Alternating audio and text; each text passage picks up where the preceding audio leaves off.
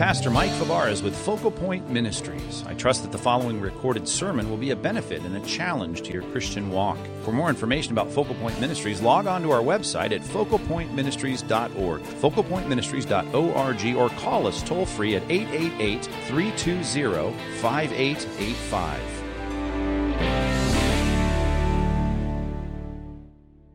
Back in the 1980s, Sean Connery uh, uttered a memorable line on screen when he held a shotgun in his hand and he reminded his opponent and filmgoers that it's foolish for his opponent to bring a knife to a gunfight. And um, that's always been a good line, I think. Just it is kind of foolish to bring a knife to a gunfight, not very effective. But sadly, I fear that um, that is probably how you're living. Uh, you are up against more than you think, and you're trying to live that Christian life, if you are a Christian, um, with a knife in your hand. And um, this is not a uh, knife fight. Let me give you a couple passages that may tie this together for you. Uh, First Peter chapter 5, let me just remind you of this text. In verse uh, number 8, it says that we have an enemy, an adversary, and he prowls around like a roaring lion seeking someone to devour. That's not just like there's a coworker out to get you. Uh, that's not just like there's a problem that you got with the IRS. I mean, this is, um, this is a supernatural being, right, that is uh, out to put you in his crosshairs. Of course, he's got a big team, so he's probably not dealing with you personally, but speaking of his team, it says over there in Ephesians chapter 6, verse 12, that the wrestling that we have. we may have trials and difficulties and illnesses and problems and you know arguments and issues and whatever disappointments. But the real wrestle that we have is really not against stuff you can see. It's not against flesh and blood. It's against these principalities and powers. And here's a line: against these cosmic forces, right? Uh, that, that, are permeating this, this present darkness. And, and then this line: the, the spiritual forces of evil in the heavenly places. I mean, that's just, uh, that's mind altering to think that the problems I'm having, right, these, these problems are taking place because there's something going on behind the scenes. And of course, if we read the book of Job, we know that the goal is to get you to stop being the Christian you're supposed to be. Right? All this stuff is trying to get you to doubt, it's trying to get you to be discouraged, trying to get you to step off the path. All that God wants for you, it, there's a battle going on. Right? Now, those are some pretty serious guns that are after you.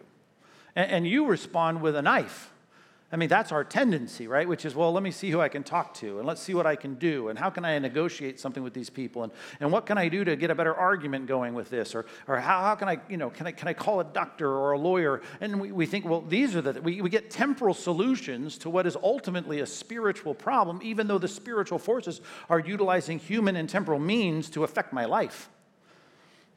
We need a shotgun, right? We need something much bigger.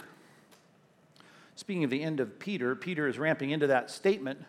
And he says in chapter 4, he says, You need to be sober and alert. Notice this line. Here's the shotgun for the purpose of your prayers. It's just a great line.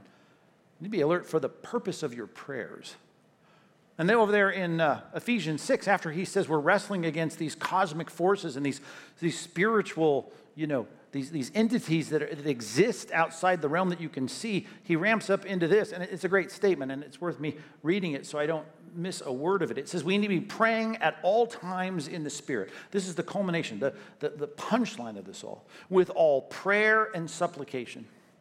To that end, keep alert with all perseverance, making prayers or supplication for all the saints. And you guys need to be praying, need to be praying for each other we have access to uh, someone who's more powerful than all the cosmic powers that are out to try and derail your Christian life or your joy or your fruitfulness or your faithfulness. You, you have something much more powerful than that. You have the creator of all things, and your connection with him is for you to be alert and sober and persevering in your prayers. You should bring a shotgun to a gunfight. uh, that's what you ought to bring. And, and we have one available. And, and, as I said, I can pretty well guess that you're probably not praying the way that you ought. I mean, you probably looked at the bulletin hoping for something about a baby in a manger, and you, you got this thing about powerful praying. And, and that, I just know it evokes this, this guilt about the fact, oh, yeah, I need to pray more. I, I get it. And I'm not here to invoke more guilt or pile on guilt and say, you know, twist your arm that you just need to pray more because you, you're a bad Christian unless you're praying. Um, I can't say you're a weak and ineffectual Christian. I guess that makes you a bad Christian if you're not praying. That's true. But my goal here this morning, as we get into a busy time of the year, is to, to help you. And I'd like to help you by looking at a passage found in James chapter 5, verses 13 through 18. And in this passage, I think I can give you some hope and some help. But I warn you, in this text, there's a lot here. And there's trees that look funny. And if you look at those trees too closely, although we should and we could, we could and we have and we will, but if you look at individual trees too closely, you'll miss the forest, and the forest is about praying, and it's about your prayer life. So, if you could not be distracted with the questions that surface, although we'll address some, there's a lot in this text from beginning in verse 13 to ending in verse 18 that are all about you and I being encouraged and motivated to pray. And if you're a Christian, you know you need that. And you know that even the spirit that dwells within you, I mean, there's this sense of, of, of prompting. I need to pray, and I don't pray, and I don't pray like I should. And we feel like the Peter, James, and John, who Jesus says, You can't even pray with me for an hour. You can't even pray. Well, you, you haven't spent an hour in prayer recently. So we want to be encouraged and motivated beyond just saying, Yeah, we, are deficient. We want to be uh, motivated to move forward into a new level of praying. And it may mean that in a busy season, you're going to have to say no to some other things and focus on this and so many good Christians and, and great preachers have said it better than I could, but the idea of us as Christians, this is what we do. Right? This is what we do. Uh, Spurgeon said that the cobbler is about shoes, right? Christians should be about prayer. You know, it's like asking, does a soccer player run around and, and, and on grass and kick a ball? I mean, yes, of course. Well, do, do Christians pray? Well, yes, of course. This is what we do. This is our, our expression of our relationship with the living God. So turn in your Bibles, if you haven't already, to James chapter 5. Let's start in verse 13, and I want to read for you from the English Standard Version this text of Scripture that really is all about prayer, which I think is obvious from the first word, although we lose it in some of the details of this text. I'll read it for you, starting in verse 13. If anyone among you is suffering, it reads, James 5:13, let him pray. If anyone is cheerful, let him, let him sing praise. Is anyone among you sick? Well, let him call for the elders of the church and let them pray over him, anointing him with oil in the name of the Lord. And the prayer of faith will save the one who is sick, and the Lord will raise him up. And if he's committed sins, he will be forgiven. Therefore, confess your sins to one another and pray for one another that you may be healed. The prayer of a righteous person has great power as it is working. Elijah was a man with a nature like ours.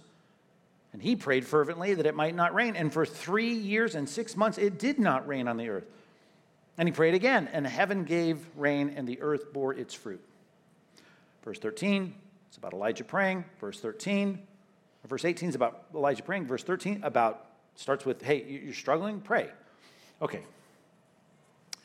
I want us to stay focused on prayer, and I want us to glean what we can from this passage about you and I leaving this auditorium uh, saying we are going to be praying more. We're going to commit ourselves to praying more. We're going to be motivated and encouraged to pray more. Let's start with verse 13 and see what we can find here. If you're suffering, you got to pray. That, I think, is the easiest thing that happens to us when we are suffering. We think, oh man, if God were here, he could fix it. If God knew, he could fix it. If God were involved, he could fix it. Because when we suffer, it's reflexive, it's natural to respond by saying, I, I need to pray. So that's not so difficult for us in the sense that we, we know that. What, what's difficult is what comes next.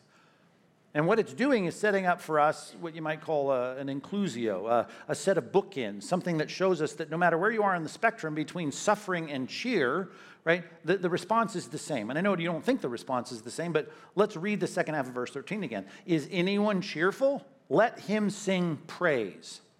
Okay. Unfortunately, you may not see singing praise as a subset of the concept of prayer, but it is. This is the Greek word, not that it matters, I suppose, but it may help us. It's the Greek word that's transliterated the Psalms. It's in a verbal form. So it's a let him psalm, right? Let him, let him express the Psalms. Let him do the Psalm stuff. Well, what is the Psalm stuff? Well, it's an Old Testament hymn book where they're all talking to God, right? They're expressing to God their in this case, he's, this gets us to think because the word itself is about praise. Now, the word that translates it in the Old Testament, it's a word you're familiar with in Hebrew. It's the word hallelujah. You're familiar with that word. Hallelujah is a compound. Maybe you've heard this before, but here you, you need to think through what praise is. If you sing praise, it almost sounds like when I was with you last time talking about Thanksgiving, it can sound like something that just kind of happens as an attitude of feeling, but it's not. It, it has an object, right? Hallel is, is the Hebrew word praise, right? Lu is the part of the word that is expressing a plural inclusion of what you should do. It's a command to everyone. Everyone should do this. Hallel, everyone should, right? Yah. Yah is the abbreviation, as many of these compound Hebrew words do, of the proper name of God, Yahweh, Yahweh. Yahweh, right, should be the one you praise. Everyone should praise Yahweh. Hallelujah, it's translated in our English text as is praise the Lord. It implies the second person plural, but praise you all the Lord. It's always about the Lord. It's always about me saying to God, You are great for doing this thing that made me cheerful. Right? Prayer, specifically, is me petitioning God when something is hurting. So I'm hurting, I'm suffering, and I'm saying, Hey, God, this is, this is hard, this hurts. So, on the end of the spectrum, when I think about my pain, it's easy for me to think, yeah, I, I, I'm a Christian. I should be asking God to, to help me or to fix it. On the other end, though, it's about prayer as well, but it's saying things were good this week, things were good today. And, and I should be expressing to God, which is what prayer is, expressing to God that I'm, I'm grateful. I should be hailing God. I should be giving glory to God. I should put the spotlight on God. I should, be, I should be saying to God, God, that's good that you did this. Over here on the suffering side is, God, I wish that you would do this. But what's common in both of those is that they're both prayer. They're both saying, God, hey, God. Okay. Um, I just want us to recognize that the spectrum of life, whether you had a great week last week, you should be praying. Whether you had a terrible week last week, you should be praying. Right? The content is different, but it's all about praying. It's all about taking our thoughts and directing them to God. If you've been in our partners program, you know that's our discipleship one on one program where we help people work through the basics of Christian life, although it can be adapted to be not all that basic. But we talk about like issues of prayer in the, in the partners manual. And prayer is defined as taking a thought and directing it to God. That's how we narrow down the concept. And you say, well, isn't it communication with God? Yes, communication with God, though, makes people think about words expressed to God. And the problem is, so often our words, we think when we've uttered words, that we've prayed when in fact a lot of times i like to i would like to i don't do it very often it would seem rude but i'd like to stop people and say you just said that in prayer what do you mean by that and i would guess because i've been in this long enough i would guess a lot of people would say i don't know I mean, it's just those are prayer words, right? Lord, bless those people. Lord, uh, you know, it just they say all kinds of things in prayer, and I don't want to mock or make fun of them, but they say all kinds of things in prayer, and I think well, you don't even know what you're saying. But if I said, "What did you just do?" they'd say, "I just prayed." Well, what did that mean? Well, I said these words, and I directed them to God. But if you don't know what you're saying, right? It's about content. It's about logical meaning. It's about you having a cogent thought and saying, "God, I'm directing this to you." Of course, we utilize words usually in our thinking, not that we have to say them, to convey those, but if you don't know what they mean, then it's not prayer. Prayer has to be me with, with, with intent, taking my mind and saying, Here, God, here's what I would like you to do. That's like in the suffering what I would normally do. Let your request be made known to God, to quote Philippians 4. I want to tell God what I'm thinking and what I'd like Him to do. And over here in praise, I should be filling my praise with content right? I should be saying to God, here's what I'm thankful that you did. All of this is an expression of a Christian knowing that God is involved in everything, whether it's a mediocre week, a terrible week, or a great week. God has brought me into the terrible circumstances I'm in, and God, here's what I'd like you to do now that I'm here. I had a mediocre week. Whatever's going on, it certainly includes the middle of this and the whole spectrum and everything in between. I want to acknowledge God. That's the whole point of the Christian life. I realize that God is ever present in all things. I'm a person that should know, as Paul's going to say in Acts 17, which we'll get back to soon, I trust, Lord willing. We're going to look at, at, Acts 17, where Paul is speaking to the Athenian philosophers and professors, and he says, In him we live and move and have our being. As Paul writes to the Colossians, right? In, in Christ, all things hold together, they consist. So God is involved in everything. We're not deists. We don't think God just set it up and just let it go. God is bringing everything into reality. He's actively involved. And I want to talk to the one who's actively involved in everything. And I should have in my mind an awareness of the truth that, that God is and that God is involved. And so, how do I express that? How do I know that? How do I affirm that? How do I demonstrate that? I do that by talking to God because God is involved in it all. So, the first point, let me word it this way to summarize verse 13, which opens up this whole discussion about prayer it, it really is showing us the spectrum of experience in life and how I'm supposed to be talking to God. I'm supposed to be communicating with God. I'm supposed to be expressing myself to God. Okay? Let me just put it this way. You're not going to like applaud after this, I'm sure. You're not going to say, bring the bag back. I'm going to put more money in the bag because this was amazing. It, it's very simple. You can say, this guy went to seminary to, to teach us this. I, I understand. Simple. But I want to remind you of what we just said. This is what it means. Ready? Number one, pray all the time. Pray all the time. Uh, pray. Why, why is that profound? Because that's what Christians are doing. They're expressing the fact that they know that the thing that we cannot see with our eyes, we cannot hear with our ears, we cannot touch with our hands is real. It's that God exists, God created us, God sustains all things, and everything will come under the purview and evaluation of God at the end. God is God, He's involved, and He's here. So my prayer life is expressing that in, in, in specific ways. I am acknowledging God. If, if I don't do that, I'm forgetting the basics of, of the Christian life. It's not hard, by the way, to think about suffering. Most of us, that's when our prayer life ramps up when we're suffering. I could turn you into a prayer warrior, I could tell you right now that someone you love the most is in the hospital and on a ventilator, and who knows if they're going to make it. You're going to start praying. You're going to become a prayer warrior, right? But let's just talk about the other side, which expresses whether or not we really are practical atheists or, or we're, we're genuine theists. Go to James chapter 1. This is part of what starts the book this, this description in chapter 1, verse 17. Scroll up to James 1 17. And that's the truth, but I guess I should start with verse 16 because that's the problem. We, we are deceived. We don't get it. We don't make the connection. Verse 16. James 1 16. Do not be deceived, my beloved brothers. I love you. You're Christians. I love you. I, you're Christians. You're brothers, but, but you are, you're, you're missing something. I don't want you to miss this. What are they missing? Verse 17. Every good gift, every perfect gift is from above, coming down, not just from the sky, from the Father of all that's good, including the, the, the, the, lights, the, the sun, everything. He's, he's the provider of good. This is symbolic here of the good. God is a good God, Father of lights, with whom there is no variation due or shadow due to change. He's not changed, he's in, invariable, he's, he's immutable. Of his own will, he brought us forth by the word of truth Okay, he not only brought us forth in time, it's not like a, the deist would think, well, he set up procreation and we all got here because we just, it happens and that's just the rules of, of the game. Is that he's actively involved. He's creating every individual person. And then redemption, that's clearly what's in view here. He brings us to, to regeneration. He's actively involved. And you need to know every good thing. If I said, How was your week? You said, It was a great week. Really? Why? Well, here's the 18 things that happened that made it a good week for me, a great week. All of those things, the Bible says, Right? God is actively involved in it. And so proving my theism, proving that I'm a Christian, is expressed through me demonstrating that belief by saying, I'm talking to God about all those things. God, you did that. Thank you for that.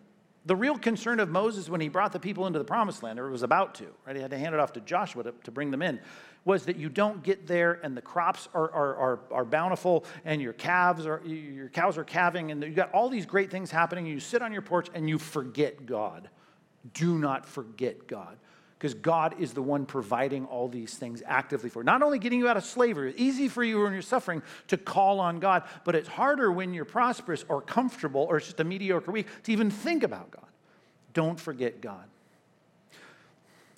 Look at chapter 4 of James. James chapter 4, he says something, and it's very difficult. It's hard for us to, pro- to really process what he's saying, but we'll slowly read it and make sure we understand it. Starting in verse 13.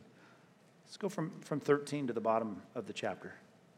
Come now, you who say, are you with me on this? James 4:13. Tomorrow, I'm sorry, today or tomorrow, we will go into such and such a town, spend a year there, and trade and make a profit.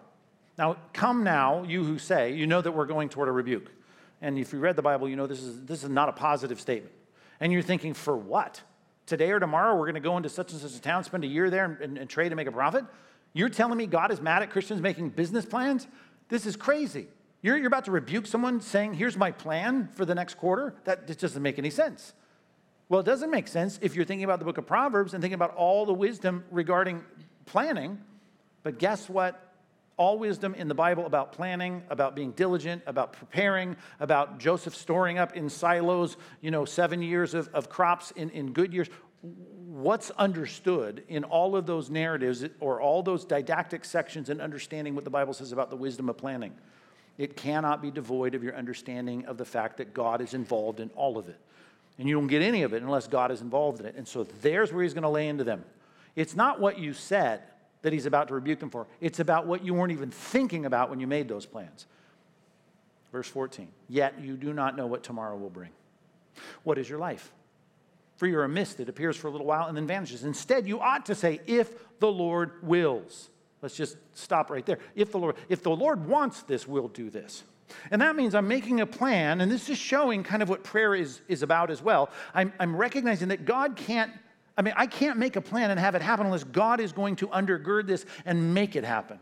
God is going to have to bring the profit that I'm planning. God is going to have to make these things happen. I can't plan to plant a church, right, and have it happen. I can't plan to go and do this thing or start this school or, or have a service. I can't do anything at all unless God is going to carry this out. I'm making a plan because I'm supposed to make a plan because it's wise and diligent to make a plan. But I have to, in my mind, say, but, but there's God, and God is involved in all of this. That's the concept that is expressed and proved and demonstrated in the fact that I'm talking to God all the time. And, and he's saying the problem is the absence of you even understanding that you won't even be alive tomorrow. Look after the comma here, middle of verse 15. If the Lord wills, comma, we will live. I don't even know if I'm going to be alive unless the Lord wills it, or do this or that.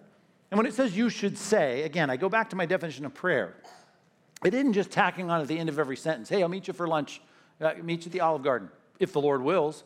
You know, I'm not saying you have to say the words, but you better know, right? You're, you're not going to make it down there. You, you can't get two miles in, unless the Lord wills you to do that, unless He protects you, unless He enables you and sustains you. So you should be thinking, how would I even think about God in this if I, I should be talking to God all the time? Uh, it ought to be my it ought to be like breathing. I, am going to talk uh, to God all the time. Do you want to say the words? Great, say the words, but know what you're saying. I'm saying all this is dependent on God. But I'm not saying that and I'm not thinking that. So, verse 16, how harsh does this sound? As it is, you're saying all these plans, but you're not even thinking about God involved in As it is, you boast in your arrogance. Ouch. All such boasting is evil. I was just called an arrogant, boasting, evil person. Why? because I forgot God. I didn't factor him into the equation. How do you factor God into the equation of everything you do? You talk to him. Now I know you should have those undistracted times where you close your head, you, you close your head. close your eyes, you bow your head. You should do that. And you should extend those conversations. Like Jesus got up long before, before dawn. He went up while it was still dark into a mountain to pray. He went into a solitary place to pray.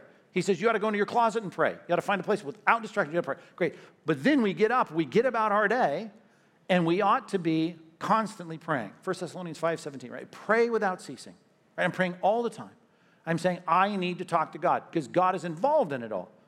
He's involved in my planning, He's involved in the carrying out of the plans. And then when things don't go that way, God was involved in that. And now I'm going to talk to Him about getting, getting out of this or getting it corrected or amended or, or fixed or redirected I got to talk to God all the time. Pray all the time. Pray when you're hurting, pray when you're happy. Be prompted by pain, be prompted by blessing, be prompted by mediocre life, be prompted by boredom, be prompted by everything to pray. I don't want to be accused of forgetting God because God, if you forget Him, you are now living in a non reality because reality is God is here, He's present. One day, we're gonna, our faith is going to be sight. Everybody, every atheist is going to see the realities of God beyond this life. But right now, though we don't see him, we love him, believe in him. We have this joy that should be there because our constant awareness of what is not tangibly seen. God has stepped into space and time, he has been seen. Right? The incarnate God, we just sang about it. But the reality is, we got to engage our, our minds in directing thoughts to God all the time. Verse 14, back to our passage now, chapter 5, James 5 14. You want to talk about suffering? Let's drill down a little bit. We suffer usually when we're sick because it's pain and we don't like pain and pain gets our attention. And we start saying, I don't want this pain in my life. I'd like it to go away. Is anyone among you sick? Well, we've already know in verse 13, you ought to be praying. You ought to pray when you're suffering. But now it says, listen, maybe it's a chronic thing. Maybe it continues on. Maybe it's severe. Maybe it's big. Let him call for the elders of the church and let them pray over him comma, get to the rest of that sentence in a minute. But now I'm saying you should get more people to pray. Paul said that in 2 Corinthians 1. I didn't want you to be unaware of what I was going through because I needed to be helped by your prayers. I needed you to pray. So broaden the circle of prayer. Don't be a hermit. Don't be a monk. Don't sit in the corner, not tell anybody. Get people involved and pray. And if you're thinking, I got a real bad problem, well, then you should tell the elders of the church and they should be praying over you.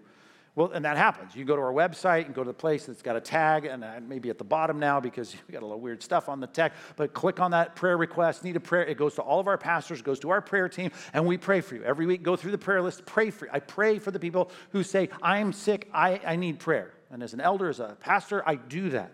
And and you ought to you ought to let us know. Got a chronic problem, big problem, right? It's not for every migraine or hangnail, but you ought to be asking for for prayer. Why? Because that's what this passage is about. It's about prayer. It's about prayer going from a, an individual life to more and more people. You got to be praying. You got to be praying with people. You got to be praying for people. And then it says, anointing him with oil in the name of the Lord. Anointing him with oil in the name of the Lord. Anointing him with oil in the name. If I say anointing someone with oil, what are you thinking of? If you think biblically, you think about like Samuel pulling out a flask of oil and pouring it over the head of David, a young shepherd boy. You think about uh, a flask of oil being poured over the head in the book of Leviticus of the priest who's being consecrated for service. This was a symbolic gesture of pouring oil, and the word pour is simply the word anoint with oil. And oil, there's a particular kind of oil that was used in the ceremonies of the Old Testament to inaugurate the office of a prophet, priest, or king. Probably what you think. But you probably don't think that when you read the story of the Good Samaritan, where the Good Samaritan gets mugged on the road to Jericho and not the Samaritan doesn't, but the Jew does. The good Samaritan comes alongside the Israelite and says, Listen, those guys are going to pass by you. I'm going to care for you. And what does he do? He takes his wounds, wounds and he anoints those wounds with oil. He pours oil on the wounds and then he bandages up the wounds, takes him on the beast that he has on his animal, takes him to the inn and pays for his, his, his entry fee into, into, the, in, into convalesce. Um, you're not thinking of that when you talk about him having the oil poured on him, administering the oil. Oil, as I like to say, uh, is, is like Bactine when I was a kid, right? And my parents will object to this, but Bactine was like the solve all for everything. Get a cut, Bactine. Hangnail, Bactine, right? Uh, wart, Bactine. Uh, toothache, Bactine. But Bactine was like, you just put Bactine on it, and, and that's, that's what you do. Um, that's how I remember it. It's hard when your parents go to the church and hear your illustrations. but that right simplified view of my you know my, my wonder years memory of my childhood it, it, it is akin to what happened in the ancient world when, when oil was the number one medicinal use to fix people's wounds right? It was the salve. It was the basis for everything they, they used medicinally. Not everything but a lot of things right? Uh, wine was another one. When timothy had stomach problems right? He didn't say go find some pepto or find some tums. He says go right take a little wine for your stomach because the pastor, like the pastors here, we say no to alcoholic beverages because you know, the danger there and the stigma and all the rest. And Timothy, with the pastor, did the same thing. But he said, listen, you got stomach problems. You got to take a little bit for your stomach. So the reality of it all, if you think about that, is that you're going to use the basic things on the medicinal shelf that you have on the, on the shelf to, to deal with people. But you're supposed to do it in the name of the Lord. Now you're thinking, well, the elders are called to do this to people. Remember this, much like on the mission field today. And I've been on the mission field. I was there. I remember one scene where a guy was using an axe. He had the axe hit his leg and big gashing wound. And where does he go? He goes to the pastor in the village because the pastor in the village was the guy who was not just the, the Bible guy, but he was also, you know, kind of like the spiritual chief of the place. And he was the one that had the medicines and he had the salve and he had the antibiotic cream and he had some gauze. And he helped this guy patch up his leg after hitting it with the axe. That, that was what happened with these scattered Christians in this diaspora. They went out and, and he was writing to them. They were probably living in these communities where the pastor was the guy who they thought was the most competent to administer medicinal use. Now, that's one view on this. And some people have it, I have it. You can think about a ceremonial use, but then you have to create a whole paradigm for that that we don't have in Scripture, and you got to harken back to ideas. And I'm just thinking this is what we do see in Scripture as one of the ways where we talk about oil being administered to someone. And I'm saying this that in my understanding of this text, yes, you should seek medical attention. Now, you run to go get your, your ibuprofen when you have a, a, a headache. You go to your, your, your medicine cabinet, right? All I'm saying is if you're administering this yourself to try and say, I'm going to put some kind of something on this thing to fix me, whatever it is, right? First, I'm saying it's about prayer, right? And it's about doing whatever you're doing to medicinally fix this in the name of the Lord. What does that mean? That means that I know that just like chapter 1, verse 17 says, nothing good is going to happen to me in my health unless the Lord is involved in it. So it's not like Hezekiah, who in his illness sought the physicians, the Old Testament uh, king of Judah. He thought, sought the physician, but he did not seek the Lord, and the Lord was not happy with that. Why? Because he's against physicians? No. He's against medicine? No. It's that you better be trusting in God to utilize these means. Just like David said, I'm not trusting in the armies, I'm not trusting in the horses, I'm not trusting in the chariots, I'm not trusting in the swords, but I have all of those and they're sharpened and prepared. But I trust in the Lord because the battle belongs to the Lord.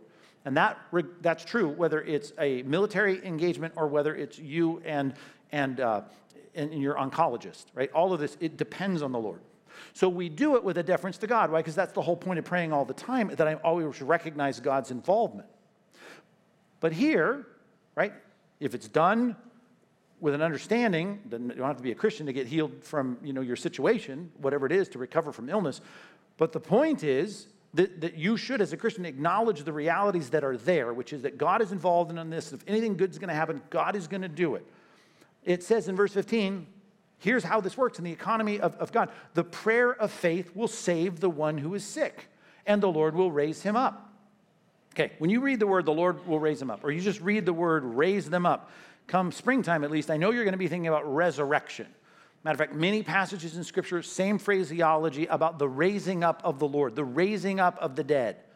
If I think about raising up, I'm thinking about a body that's really got problems, a body that is completely dead. And even if I think about prayer, there's very few resurrections in the body or in the Bible, uh, and only one to immortality. That's Christ. But I have a few others. Jairus' daughter. I've got Lazarus. In the Old Testament, I got a, I got a, a, a Syrian widow who's got a son that Elijah goes and prays for, and he asks for God to, to restore the life of this kid, and, and God does it. Now, that kid's got a lot of medical problems. He's dead. That's big, right? Uh, but he prays, and God raises him up. I just think that, if nothing else, reminds us of like the fact, you're going to bring up Elijah here in a minute, that, that God has power over every cell in my body. God is a God who is sovereign over all things and a God who has power over all things. And it talks about prayer now, and it seems like in this statement of, of, of an illness, look how powerful God can be in response to prayer. He can raise that person up. When someone comes sincerely, trusts God, prays to God, and if God responds positively, that body is going to be raised up. It's going to recover from that illness.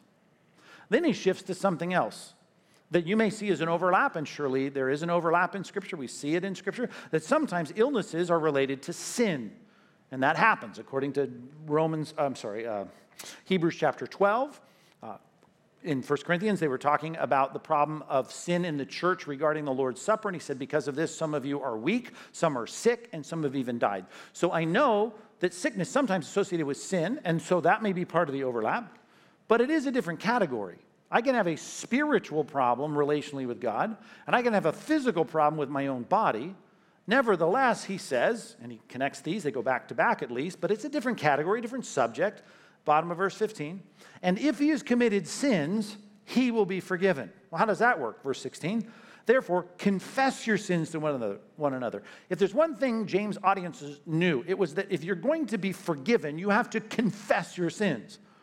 Right? 1 John 1, 8 and 9. If you confess your sins, he's faithful and righteous to forgive your sins and cleanse you from all unrighteousness. Again, you see that word confess and you think about that, and then it's saying, listen, if you think about a situation maybe where you've called the elders of the church to pray for you and you're sick and they ask you about your life and maybe there's a connection to discipline and you now confess your sins and say, yes, I was sinning and, and this, you know, maybe is God's discipline. The whole point here is confessing sins to one another you will be forgiven. Confess your sins to one another, pray for one another that you may be healed. Now, that could be independent, right? I could have a sin problem, and if it's going to be fixed and God is going to forgive me, well, then I need to pray. Pray what kind of prayer? A prayer of confession. God, I am sorry. God, I did wrong. God, this was not right. God, I will do right. That's the sin of a penitent person confessing sin and moving on. How does that happen? It's called prayer. Psalm 32, David is praying. He says, I confessed my sin to the Lord and he forgave the guilt of my iniquity. How did that happen? Prayer. Prayer. How powerful is prayer? Prayer can take a problem, which, by the way, is much harder than seeing you healed physically, and he can take a problem of the stain of your sin and immediately, with a prayer, remove it. I mean, think about that. If, I, if, you came in with this really nice white silk scarf and I pulled out a big, you know, blunt ended black Sharpie, a permanent marker, and I just started writing my name and drawing pictures on it, you probably wouldn't be impressed. You'd be angry. And, and, and you'd probably say, You've ruined this, right? You might, among other things, you might say to me. You would say that, right? Because I've stained the gar- garment. It's irreparably stained. That's the picture there in Isaiah chapter 1, verse 18, that our sins, right, have made our lives like a garment that was stained as though it was crimson, it was red, and, and it was like blood was spilt on it. But, hey, come, let's reason together, right? Though your sins be like that, they'll be white as snow, they'll be white like wool. The idea here is that you need to recognize that you may say, Well, I'd like to pray a prayer and have some dead person rise. I'd like to pray a prayer and have some paralyzed person walk, right? well, I just want to talk, think about the category of praying and how powerful prayer is. When you pray to an all powerful God, an all holy God, and you say, God, I would like this to be fixed, one thing you're doing, I hope, every day is confessing your sins to God, and God is faithful and righteous to forgive your sins and cleanse you from all unrighteousness. The picture of the forgiveness of your sins, that picture is such a good one to remind us that prayer, right, it has a huge effect when we're praying to a God that has something big to do right? And that is, in our case, to forgive our sins, or even if He chooses to, to relieve us from our illness. Number two, let's put it this way it's the power of me talking to the right person. I put it this way pray to the all powerful God. Pray to the all powerful God. If, if I said there's power in prayer, and, and I know books have been written, The Power of Prayer, right? We see the, the title of this sermon, right? What is that? What I call powerful praying if you think about prayer and you say prayer is powerful, right? And if you define prayer as communication to God, right? If you think it's about the communication itself, as some prosperity gospel people think, you're going to miss the whole point. Because the point isn't that there's something powerful in what you're doing, it's about who you're doing it with. You're, you're, you're speaking to God. I can say some things to you. I could say, here's a powerful prayer. Hey, Jim, make it rain on Thursday. Uh, that's a powerful prayer, man. But it means nothing because Jim can't do anything about the weather, right? If I said, hey, I said, Wendy, lift this car, make it fly. Okay, well, that's powerful, man. What faith you have. You have faith, man. That's powerful praying. Yeah, but Wendy can't make my car fly. So it really doesn't matter how powerful and faith filled your words are. What matters is who you're talking to. And here is a God who can raise the dead, here is a God who can forgive sins. Here's a God who can look at you as though you never did the things that you did. That is like remarkable. How can I change reality? God can do that. It's impossible with man, but it's possible with God. So, my point is this you're praying to someone who is powerful, and that's what you need to remember every time you bow your head, every time you utter a, a word. Like when Nehemiah, right, was asked by the king, What do you want? And he prays to God and he answers the king. In that moment, he makes a statement to God and he doesn't tell us what it is, but it's some kind of statement where he's somehow acknowledging that God is great and big and can do anything. And sure enough, the response to the king was very unexpected. It was wanted, unexpected, and he ends up funding and allowing the rebuilding of Jerusalem after the Babylonian captivity. That prayer, what is it? It's an acknowledgement that I have a connection with the all powerful God. See, some people think prayer, these prosperity preachers, is like a remote control on a drone right? We got this thing and it's a drone, it's got missiles on it or whatever, and I'm gonna pick it up and I just here, do this and push that forward and move it this way. You wanna move God, you, prayer controls God, right? Now, I would hope your theology is such you say, I don't think that's a good definition of prayer, a good description of prayer. Prayer controls God, right? You're not controlling God. You understand it? This is a person. You're talking to a person. He just happens to be the CEO of the universe who made the universe, and every molecule in it reports to him but you're talking to a person. Just like your kids can come to you and ask you something. They can ask you something and they're deferring to you and they think you have resources they don't have. And that's true with us. And it's great to know that we're talking to someone who does have all authority, but you're asking a person. Now, I know the problem with this whole sermon is that some of you will get so demotivated to pray because I'm actually talking about something as dramatic as someone who's sick and they're being healed, and you're thinking, I prayed that and it didn't happen. I've prayed many times and it doesn't happen. I hope you can look at times you have prayed and God has brought someone through it. Like Psalm 103 says, He's delivered you from your diseases. And, and that's great. But some of us are going to sit here and say, Well, I know I prayed and it didn't happen. And I know that's true universally and will be true universally of everyone unless you have no friends. Uh, it will be true because we, we have no 300 year old people in the church. And because we don't have any 300 year old Christians in the church, I know there are people that have gone before us, right, who have died. And I'm assuming if they were loved and had friends, they had people praying for their recovery. And they didn't recover. I need to give you three quick reminders and three quick possibilities as to why you've prayed and that didn't happen, particularly when it comes to something regarding your, your health or your loved one's health. Three reminders. Let's go to Romans for this. Romans chapter 8. I'll give you three from the passage. Now, the first one I've already basically talked about, but I want to at least point it out because it's all in the context of Romans chapter 8. Are you still with me? Anybody still with me on this sermon so far? Okay. I hope some of this is helpful. Is any of this helpful for you? Okay, Romans chapter 8, verse 11, then. We'll continue. If you need to go, I understand, but let's at least try to finish out the hour here. Verse 11, Romans 8. If the Spirit, capital S, of him who raised Jesus from the dead, now that's pretty amazing, dwells in you, then he who raised Christ Jesus from the dead will also give life to your mortal bodies through his Spirit who dwells in you. Okay, that's meant to jar you a little bit. You have a relationship with someone who has power to raise the dead. I mean, that's just amazing. Talk about an underutilized shotgun. There, there's a relationship. Now, I'm not pulling the trigger and I don't get to control God, but I can certainly ask Him to pull the trigger. And so that's a big, big deal. So that's observation number one. Reminder number one is he has the power to fix it. Whatever your thing is that you're praying for, my kid has cancer, uh, you know, whatever. This guy was in an accident on a ventilator. I can say, I know this. God could fix anything. He could have 500 year old people in this church who every time they pray they get near death. No. God says no. Could happen. So that's number one. Number two, drop down to verse 26. I know that when I say if you're suffering, pray, I know how you're going to pray when you're suffering. And that is, I want it to stop. When you're sick, pray. Get people to pray. I know what they're going to pray. They're going to pray just immediately and reflexively and naturally they're going to pray. I hope that you stop being sick. If, if my wife comes to me and says, Hey, I have a headache, would you pray for me? She's not asking me for anything deep. She just wants me to say, I'll pray that your headache goes away. That's what I'm going to pray, right? Because that's how we all pray. The problem is, I want us to make observation number two, reminder number two, our prayers aren't always that great.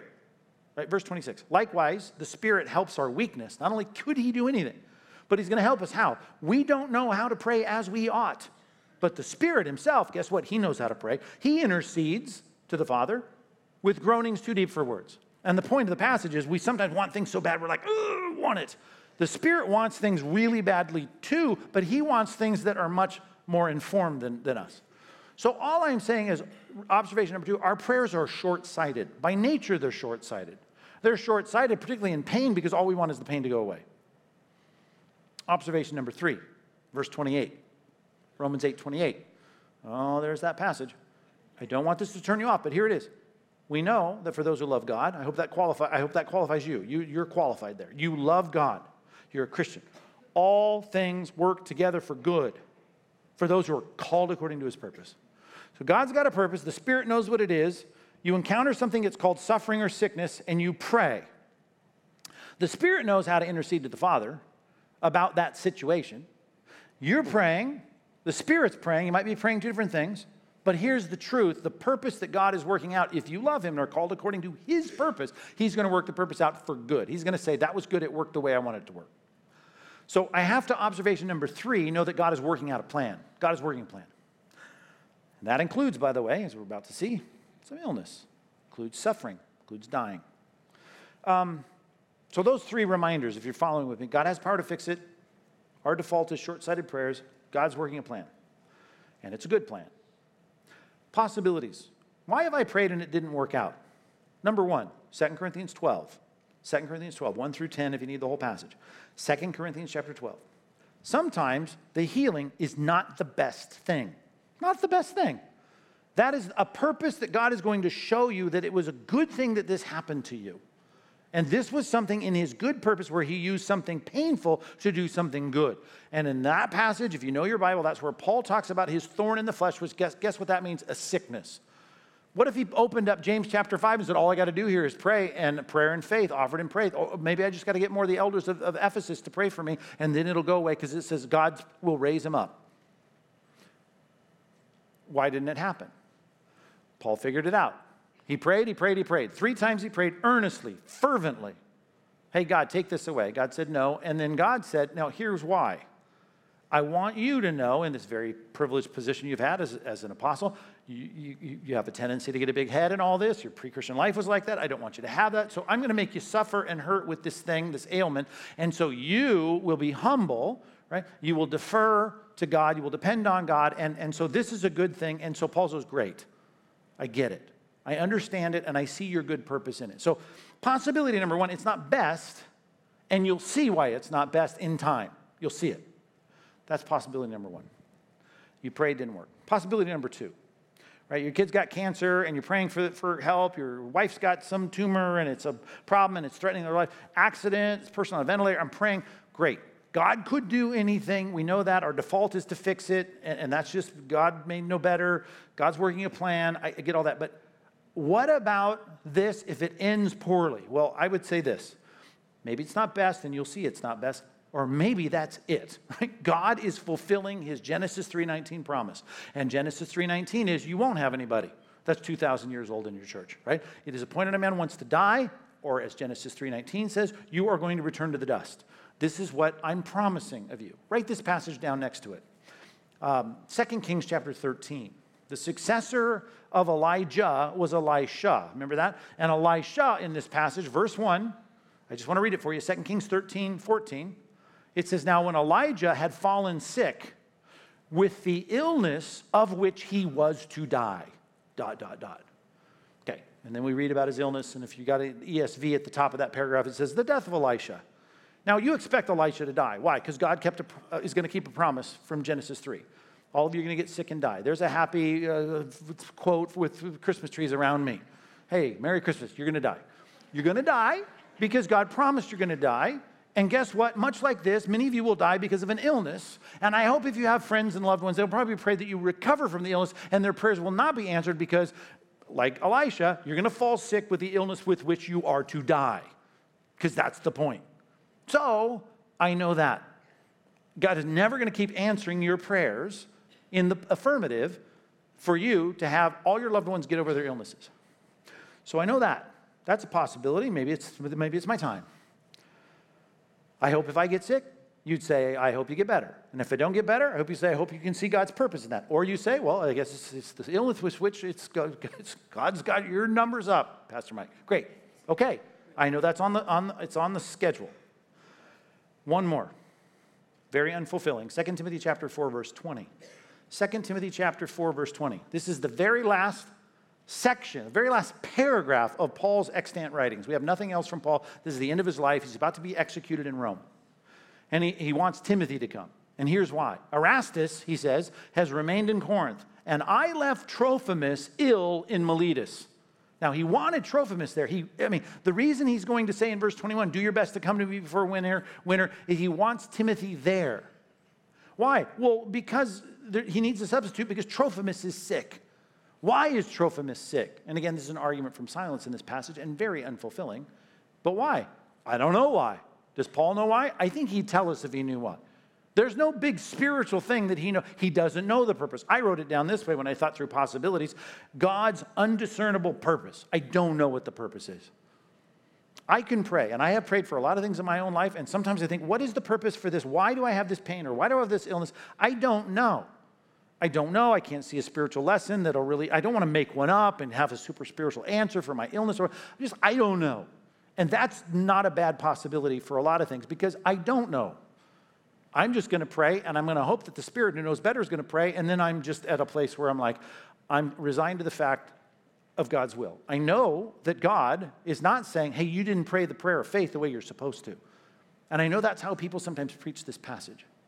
And all I'm saying, this is an encouragement to pray. Why? Because the focus in this passage is on a powerful God. And I know you know this. You can pray to a God who does something that defies reality. He looks at you no longer as a sinner.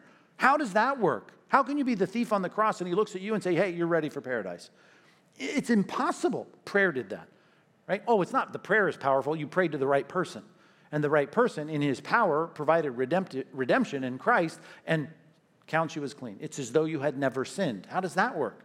How powerful is that? That's better than resurrection. That's better than not having cancer. That's gigantic. Although you get cancer, I'm going to pray that you don't get it, that it goes away. I'm going to pray that it gets reversed. I pray that you recover. We should pray reflexively. We should pray habitually for good. I get that, but at some point, maybe we're going to see the purpose and we're going to say, I'm going to just pray and morph in my praying to the place where I see that purpose and I'm going to affirm that purpose and I'm going to pray that, that purpose works its full purpose out in my life. By the way, I have no time for this, but that's never stopped me, as I often say. Let me just quote this passage for you, and you might want to write down the reference. Jesus told a parable about prayer. Luke chapter 18. In verse 1, he said this He told them this parable to this effect that you should always pray and never lose heart. Some translations translate, and never give up. Jesus told them a parable to this effect that you should always pray and never lose heart. And then he tells the story about the unrighteous judge who really is a jerk. That's, that's the Mike Fabarez version, right? The guy's a jerk. He doesn't care about people. The widow comes and she wants justice, and he will not get out of bed. He doesn't want to be bothered by her. And finally, he's worn down. You know the story. He's worn down by her constant nagging that he gets up and he gives her what she needs some adjudication of some problem. And Jesus says, an argument from lesser to greater, you think that God will not give his elect justice, those who cry out to him day and night? Who do you think you're talking to? Not the unrighteous judge. God wants us to never give up in our praying. That doesn't mean that our prayer requests stay the same. Oftentimes, what prayer does is aligns our passions, our desires, and our wisdom to the purposes of God. But don't stop praying. The point is, you're praying to the most powerful person in the universe who's powerful not only over your health and over every molecule of the universe, and not only over your forgiveness of sins, but even over the plan that He's got for you. Keep praying. You're praying to the most powerful person in the universe. Poor Elijah has so little time to talk about. Verse 17, chapter 5 of James. Now, let's read the last line of verse 16. The prayer of a righteous person has great power as it is working. If you're going to leave off with that and you're going to bring up Elijah, here's how I think the verse would, uh, here's how I'd expect it to go, right? The prayer of the righteous person has great power as it's working. Elijah, for instance, was a really righteous person and he had really powerful prayers. That's how I would expect it to be. That is not how it goes. It starts with something that's it's a bit surprising. Elijah was a man with a nature like ours. Well, wait a minute. I, I look at Elijah praying for someone to be, I thinking, man, that dude, righteous. He is righteous because that's the whole paradigm here. The righteous person prays, but it's not like he's righteous like on, the, on, on, some kind of varsity professional team. And I'm sitting here listening to, to, to James write this letter to me, going, well, I got, you know, God's not going to listen to my prayer. I pray for small things. He has a nature like ours. You know, not one hero that we know of that gets any airtime at all to speak of in the scripture do we not learn about their clay feet. Have you ever noticed that? All of them. Doesn't happen in other ancient Near Eastern language uh, or, or, histories, but it happens in the Bible. You learn about David, you say, oh, great king, man after God's own heart, paradigm for the coming Messiah, and you, you learn about his sins. Elijah, right? Wow, amazing. He prays and things happen right? He prays in judgment uh, against uh, Ahab and Jezebel about the drought, and it happens, and he, and he prays about it going, going away and, and, and rain coming, and it, and it happens. You think, wow, that, that's huge. But you got to remember, Elijah was one who sat there in the shadow of his confrontation with Jezebel and Ahab and said he wanted to die. He was suicidal. He's like, I, I can't take this anymore. I'm the only one. He had a terrible complex about the fact that he is nobody else righteous but me. We, we see their clay feet.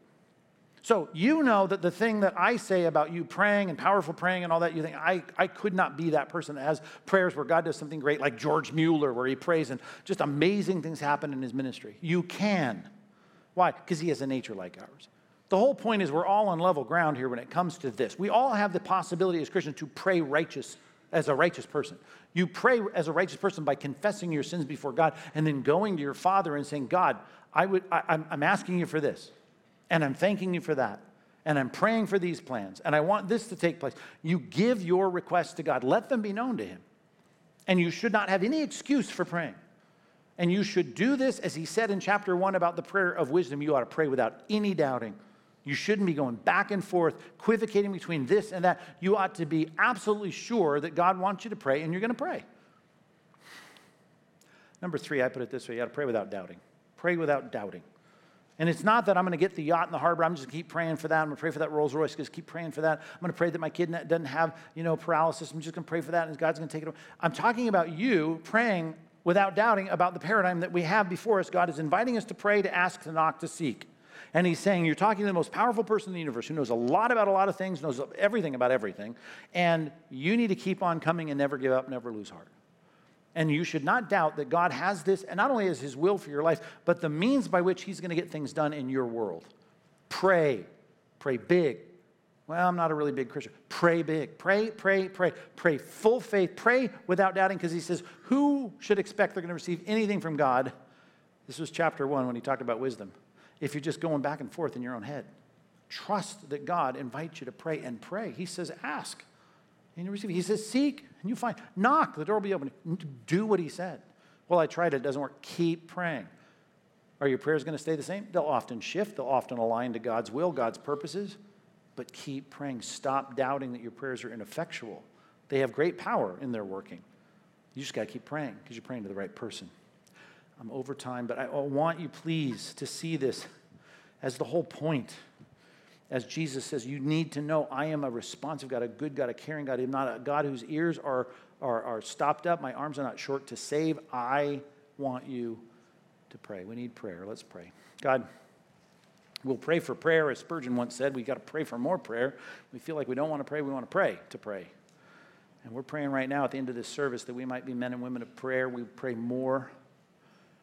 Sometimes, as he'd already told us, sometimes we pray with wrong motives so that we can just spend it on our pleasure. We, got, we, we need to uh, purify our motives. We need to have righteous prayers that care about things that you care about. We need to align ourselves with your will. And God, I just pray it would start by us talking to you. We got to talk to you more often. We got to connect not just the suffering to a deprivation of need that we need you to fix, but we need to see you in that suffering. We need to see you in the mediocrity. We need to see you in the good times, in the cheer, in the fun. God, we need to see the connection in everything and talk to you about everything all the time, knowing who we're talking to. Let us never doubt that this is the means by which you do things in this world. So we pray. We pray for the success of this Christmas musical. We pray for the evangelization of the lost. We pray for the uh, fruitfulness of our church planting. We pray for the success of, of Compass Bible Institute to train people for ministry. We pray for things that, that, God, we should be praying for all the time with a trust that you have a good plan for these things. And when there's left turns, when there's illness, when there's struggles, when there's sin, God, we just want to keep praying through all of these things that you're a gracious and merciful God that has a plan and cares, and we want to be given to prayer like we've never been before. Please, in Jesus' name, amen.